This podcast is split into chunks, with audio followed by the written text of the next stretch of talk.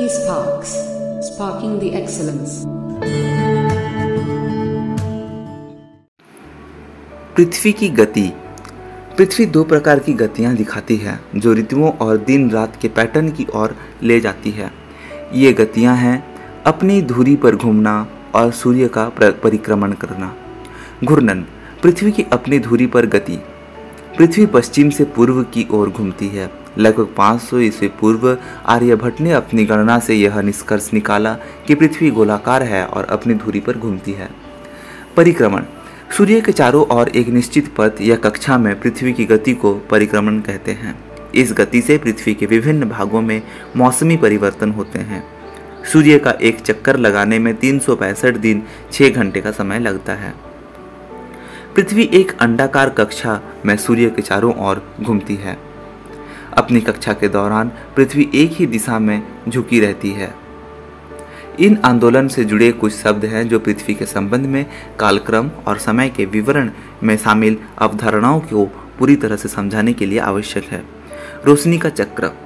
पृथ्वी आकार में गोलाकार है, जिसके कारण एक समय में आधा गोला सूर्य की किरणों के संपर्क में आ जाता है और दूसरा आधा अंधेरा हो जाता है। इसके परिणाम स्वरूप पृथ्वी का एक आधा भाग दिन का अनुभव करता है और दूसरा आधा रात का अनुभव करता है।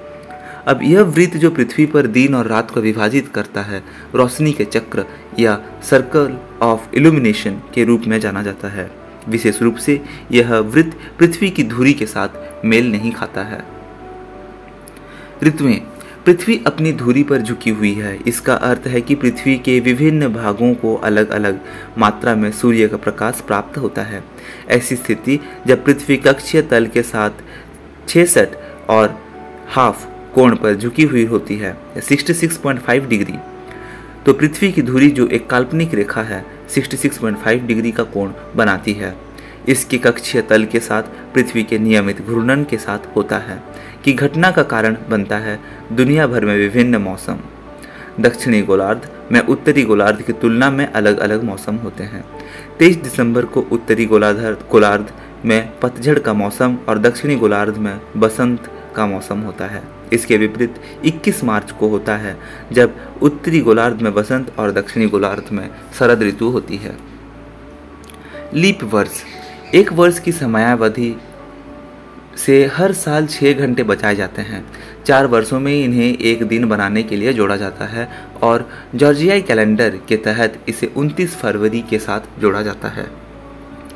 इसे वर्ष में सामान्य वर्ष में तीन सौ पैंसठ दिनों की तुलना में तीन दिन होते हैं। ग्रीष्मकालीन संक्रांति, यह हर साल 21 जून को होता है। सबसे लंबा दिन और सबसे छोटी रात उत्तरी गोलार्ध में मनाई जाती है। ऐसा इसीलिए होता है क्योंकि उत्तरी गोलार्ध का झुकाव सूर्य की ओर होता है, जबकि उत्तरी ध्रुव सूर्य की ओर इशारा करता है। इसलिए सूर्य की किरणें कर्क रेखा पर सीधे पड़ती हैं।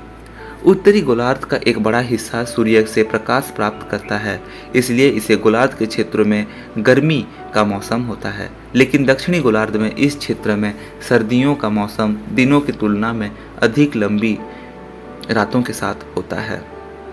शीतकालीन संक्रांति, यह प्रत्येक वर्ष 22 दिसंबर को होता है। उत्तरी गोलार्ध में सबसे छोटा दिन और सबसे लंबी रात होती है, जबकि दक्षिणी गोलार्ध में सबसे लंबा दिन और सबसे छोटी रात होती है।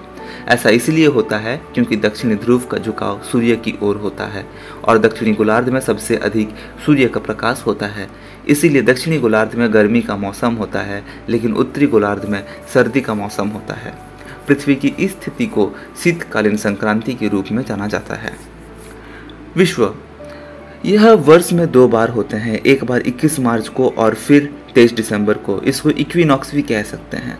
जब सीधी सूर्य की किरणें भूमध्य रेखा पर पड़ती है तो भूमध्य रेखीय क्षेत्र को अधिकतम सूर्य का प्रकाश प्राप्त होता है। इसके परिणाम स्वरूप पूरी पृथ्वी पर दिन और रात की लंबाई समान होती है।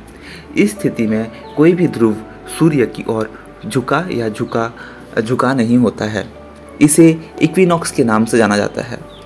परिहेलियन, यह तीन जनवरी का, को होता है। कक्षा में रहते हुए जब पृथ्वी सूर्य के सबसे निकट होती है, जिसका अर्थ है कि पृथ्वी सूर्य से न्यूनतम दूरी पर है। अफेलियन यह हर साल 4 जुलाई को होता है, जबकि पृथ्वी सूर्य के चारों ओर प्रक्रिया परिक्रमा करती है और सूर्य से अधिकतम दूरी पर स्थित होती है। उस स्थिति को अफेलियन कहा जाता है।